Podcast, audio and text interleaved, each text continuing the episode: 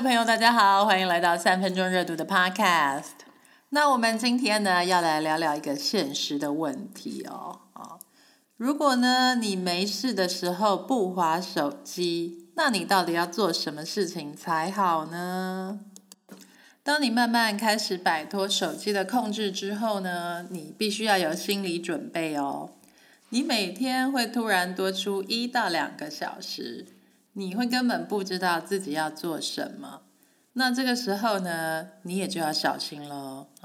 因为呢你一觉得无聊没事做，那你就会想说那我看一下手机好了，那就是这一下下哦，我保证你就会一直看下去了。就像昨天晚上呢，我突然间想要吃冬粉，那我真的就只是想说我睡前看一下 YouTube 上面有没有人在教怎么煮冬粉好了。然后呢我就看到旁边出现一个假粉刺的影片，他就是一看呢一根一根的粉刺一直被拉出毛孔，那一根接一根的拉啊，结果呢我的半小时就不见了。好，我们要对抗无意识的滑手机习惯，就是要用更好的习惯来取代它。就算呢我已经摆脱手机的控制很久了，而且我也知道滑手机真的不会为我的生活带来幸福，但是呢我每天还是有可能不小心会手机用太久，所以呢我每天也都在克服这个问题。我们已经知道滑手机、看网络上的东西比方说上社交媒体、看清凉照、玩手机游戏、看农场新闻八卦，或者是在脸书啊论坛上跟别人吵架，那这些活动呢都是具有上瘾性的哦。你一拿起手机呢，它就会像一个钩子一样的把你勾住。接着呢我们本身也有一种习惯会拿起手机来看，所谓的习惯呢就是因为我们已经重复了同样的行为太多次了，那最后呢就成为一种不用思考、不用动脑、没有困难、你不会迟疑也无意识的行为。所以呢结论是这就是习惯吗？很难改啊。好吧，那你敢不敢拿出你的勇气进一步去看看习惯的全貌与真相呢？那最近呢在探讨习惯的书有很多，比方说像是《原子习惯》这本书呢就非常的畅销。另外呢还有我之前部落格有介绍过的一位日本人写的养成幸福人生的习惯大全，那这些呢都是实用的书。而我最近呢也正在看一本书，它的书名叫做 Tiny Habit 小小的习惯。这本书它比较特别哦，它是由史丹佛大学行为研究所的教授 B.J. Fogg 所写的。那这本书呢也是他集结多年的科学研究的心得所写成的。那这位 B.J. 教授呢其实他是科技界中一只你看不见的手。你知道 Instagram 的创办人之一他叫做 Mike Krieger， 其实他就是 BJ 教授在史丹佛的学生哦。那还有另外一位曾经出现在我的部落格里面他是前 Google 工程师，现在专门在捅科技公司的一位大侠，他叫做 Tristan Harris。 那他在念史丹佛的时候呢也认识这位 BJ 教授哦。这样听起来呢，这位 BJ 教授对于人类行为的研究就是会应用在开发 App 上面吧。好，更确切的说，人类的行为究竟跟 App 开发会有什么关系呢？我猜他就是想办法让你的行为可以跟 App 结合，让你很方便的使用这个 App， 最好呢你就可以一直黏在这上面啦。好啦， BJ 教授既然这么了解人类的行为，那我们听听看他是如何劝人为善的吧。好，这本 Tiny Habit 里面呢，一开始老师就踩到了大家的痛点。为什么以前我们所有的减肥啊、运动啊、戒烟、学习新技能、培养正当的兴趣，最后都会失败呢？原因就是因为我们从来都只知道要仰赖自己的意志力，或是我们自身要产生够强的动机。那它是用 motivation 这个字哦。好，那动机呢也可以分作正面的与负面的。正面呢就是如观看蓝波电影啊，或者是阅读励志文章或短剧，也就是呢不断的唤醒我们的意志力哦。而负面的呢就是我们常常在对小孩使用的，包括利用惩罚呀、羞辱来使你觉得害怕，或者是利用负面的后果来改变你的行为。不过呢 B.J. 教授的研究认为，人能够做到某样行为，动机其实只占了一小部分。他认为还有其他的因素会让你的行为发生。于是呢，他就为人类行为建立了一个 model。 哇，科学家嘛，一定要会建模啊，对不对？好，其实呢，有三样东西他认为会同时驱动人类的某个行为发生。那这三样呢是缺一不可的哦。而我们长年以来呢所知道的意志力、动机哦，其实只是其中的一个。好啦，那这三样东西它到底是什么呢？第一个就是动机啦，好，讲了这么久。第二个是能力，第三个呢是驱动因素。那我们还是要用几句话简单介绍一下老师的 model 吧。动机与意志力呢，就是你想要去做这件事的欲望。那能力呢，指的是这件事它对你是不是很困难呢？你到底有没有做它的能力？那驱动因素呢，它像是一个提示，比方说你有一点想要买那个东西，但是呢，你的动机并不是很强烈，而你口袋呢也有足够的钱，这表示呢你的能力是足够的，但是你一直没有买。有一天你突然看到了大打折，结果你就马上冲去买这样东西了。所以呢，这个时候大打折就是买东西这个行为的驱动因素。好，那再补充一下哦，老师是用 prompt 这个字呢来表达驱动因素的意思。那么老师这个 model 到底能告诉我们些什么呢？好，第一，意志力、动机的本质，它是一种不稳定的东西，因为呢你是人类，你不是机器人，所以呢你的意志力也会有自然的周期与波动。有的时候呢你可以有很高的动机，也就是强烈的意志，想要去完成某一件事情。那像我呢，以前有时候会因为突然间想到了什么点子，我很想去做，然后晚上我还会睡不着觉。这个时候呢，你会觉得自己很像一个天才一样哦。好，但是呢，通常过了几天之后，同一件事情呢，就觉得好像失去了兴趣，而且觉得它很困难，那我也没有办法做到。那这个叫什么呢？这个就叫3分钟热度嘛，对不对？好，但是呢，当你的动机与意志力处在高点的时候哦，你是真的可以完成很多超过你能力范围的事情。所以呢，这也就是以前我们不懂为什么当我们想改变的时候呢，总是会诉诸于自己的意志力哦。好，那如果你再仔细的观察我们身边的教育，还有我们身边的人，的确呢，我们的老师、我们的家长或者是书籍啊，也是一直在告诉我们要努力啊。好，他们总是不断的强调意志力，但是却很少按部就班的教我们方法。好，行为模型的第二个要素，能力。其实呢，这才是 B.J. 教授的重点啦。很多事情其实是因为你并没有能力去做它哦，所以你才不做。而且呢，你通常不会面对自己没有能力的事实，反而呢，你会期待着自己动机突然变强的那一天。然后呢，你就自然会有能力去做到那件事情啦。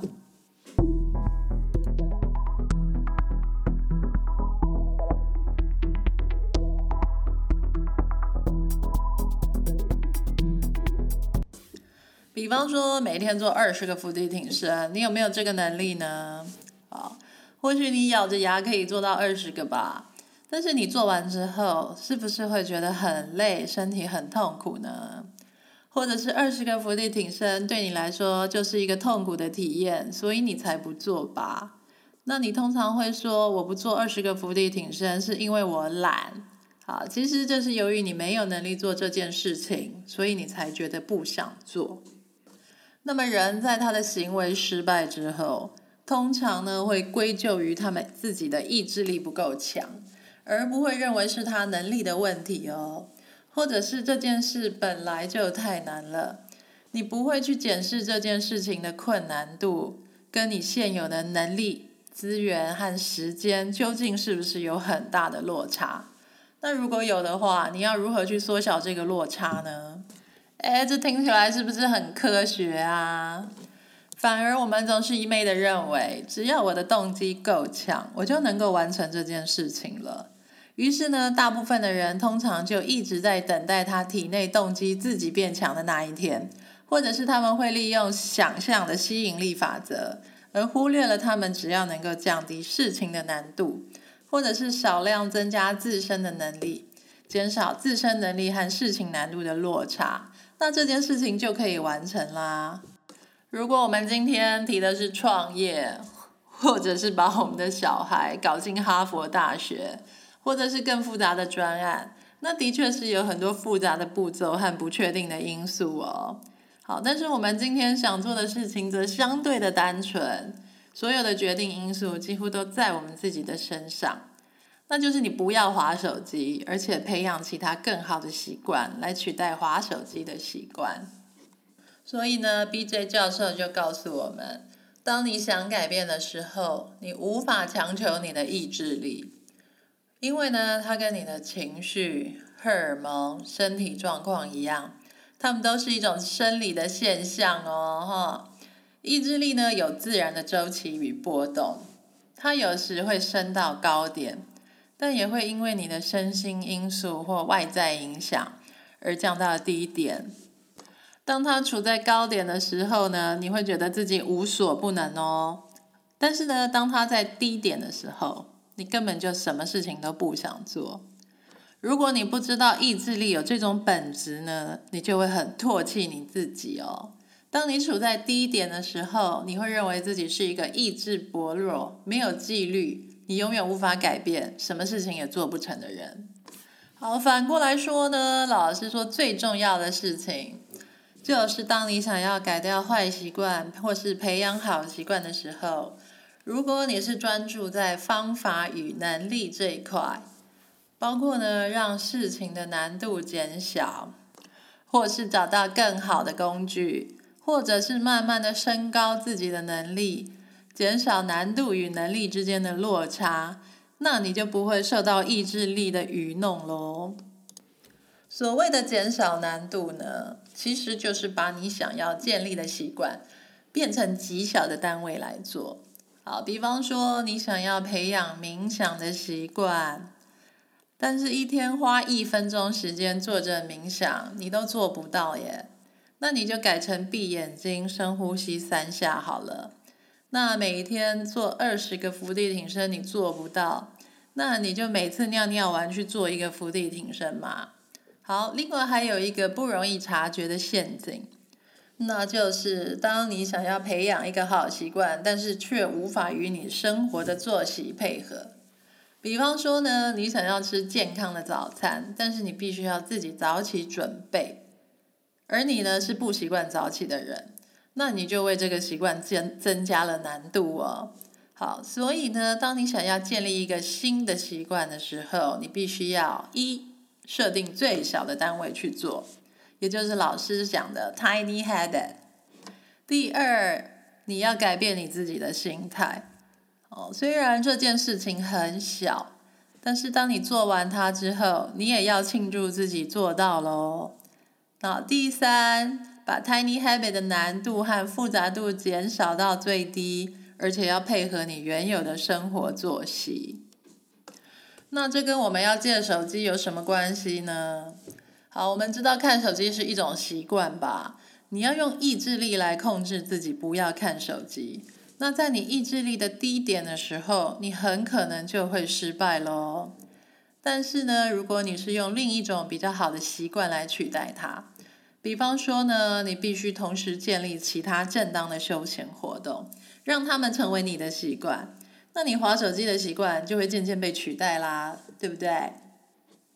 好，那可以取代滑手机，还能真正满足你内心需求，不会使你上瘾，也不会控制你。比较好的习惯有哪些呢？第一个我们要介绍你就是看书的习惯。你如果手机文章看久了，要叫你突然改变来看书，那这并不是一件容易的事情哦，因为呢，使用网络太久，已经弱化了我们的专注力。你知道书的内容有几万字吗？而书的篇章呢，也是具有连贯性的哦。你的专注力必须要持续的够久，才能够知道这本书究竟在讲什么。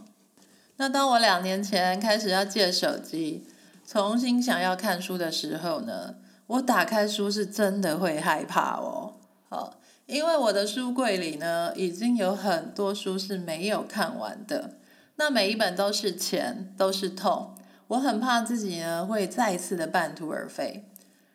而且看书让我想起带小孩去动物园的时候，我一脚踏进去，我看不到尽头，而小孩走几步路他就不走了，那你也无法前进啊，你只能困在里面，无聊到死为止。那当一本书我好不容易看到中间的时候，其实也是最恐怖的，因为离开始跟结束都很远，都很久，那你无法前进，也无法逃脱，因为前进呢太无聊太痛苦了，你可能会看不懂，那逃脱不看呢，你又会更讨厌你自己。我有一个朋友啊，他在念硕士，他跟我说他完全无法阅读像是论文啊，或是课本，甚至是一般的书，那我想他可能就是有这种感觉吧。好了，那看书很恐怖对吧？但是你如果每天都只看一页呢？一页太多了，那一段可以吗？那一句可以吗？或者呢，你只是做打开书的动作呢？老实说，我们只要能够减少这件事情的难度，到我们的能力范围所及，那你就肯定能够做到它了，不是吗？好，那你一天看一段，永远都看不完这本书啊。这时呢，你就不能用线性的思考哦。老师是告诉我们，因为我们的目的呢，是培养看书的习惯，而不是要看完这本书。如果你做的事情没有困难，那你就会一直做，那你的习惯就会活下来，那你就有了看书的习惯啦，最后你也就会看完了一本书，对不对？你看这是不是跳跃式的思考呢？老师在史丹佛教书，他是不是很有创意呢？好，那这里我就想要分享我生命中一个一直存在的习惯。我过去的20年呢，不自觉的做了跟老师在讲的同样的一件事情。那这件事情就是练钢琴。我从20岁的时候呢学到现在。中间经历过工作啊、搬家、生小孩啊、身心失调啊，或者是卖鸡排哦，也还有其他的压力。那几乎呢，我都没有间断过我的学习。练钢琴除了每周都要上课之外，最可怕的事情就是每天回家都要练习。好，那在我最累最忙的时候，我就告诉我自己，我今天练15分钟就好了，甚至呢，我今天只练1个小节就好了。但是我记得那个时候我也有告诉老师，我也告诉我自己，我今年的目标并不是要练会什么曲子，我就只是让练钢琴这件事继续活下去就好了。还有最近的另外一个体验就是学法文，因为我现在暂时住在讲法文的国家，但是我都已经这把年纪了，还要学新的语言，那我也没有什么特别强的动机，也不是特别的热爱法国文化或是 LV 等精品哦。但是呢，因为要处理小孩学校的事情，然后还有我想过有正常沟通的生活，那所以我还是要学会法文啊。以前我立志呢，一天要读1个小时，那我通常会持续1到2天吧，但是现在呢，我一天只读10分钟哦。那就这每天的10分钟呢，让我知道我的法文还活着耶，那我就觉得很快乐，有的时候我也会多读一点，但是我已经知道了我要怎么享受这每天固定的10分钟法文时间呢。 Bonjour, ça va? 所以呢，当你想要建立一个新的习惯的时候，不要再用你的意志力硬干咯。首先呢，你就是要让它变得非常的简单，让你不可能做不到。第二呢，你就是要改变自己的想法，你只是为了要让习惯活下去，而不是为了要达成某种成就。第三，你一定要去做它哦，因为在你还没有开始做它之前呢，你对这件事情的想象呢都是有限，而且是被你过去的经验所制约的。通常我们很自然的会用未来可能得到的成果来激励自己。好，比方说我现在要减肥了，那我就会想象我穿上那件漂亮衣服时候的模样来激励我自己。事实上呢，当你专注的在做一件事情的时候，特别是当它很短暂，只有10分钟，那你会更有可能专注在其中哦。而当你真的觉得很 enjoy 它的时候呢，你也会忘记了你将会得到什么结果。那在过程中，你会觉得自己很自由。第四，你要专注在改变自己的念头。当你今天完成了一个 Tiny Habit 的时候，不要觉得这没什么了不起，反而呢，你要告诉你自己，这是一件很棒的事情，因为你的习惯它正在慢慢的长大哦。你知道常常来看我的部落格就是一种好习惯吗？ readmemo.com 拜拜。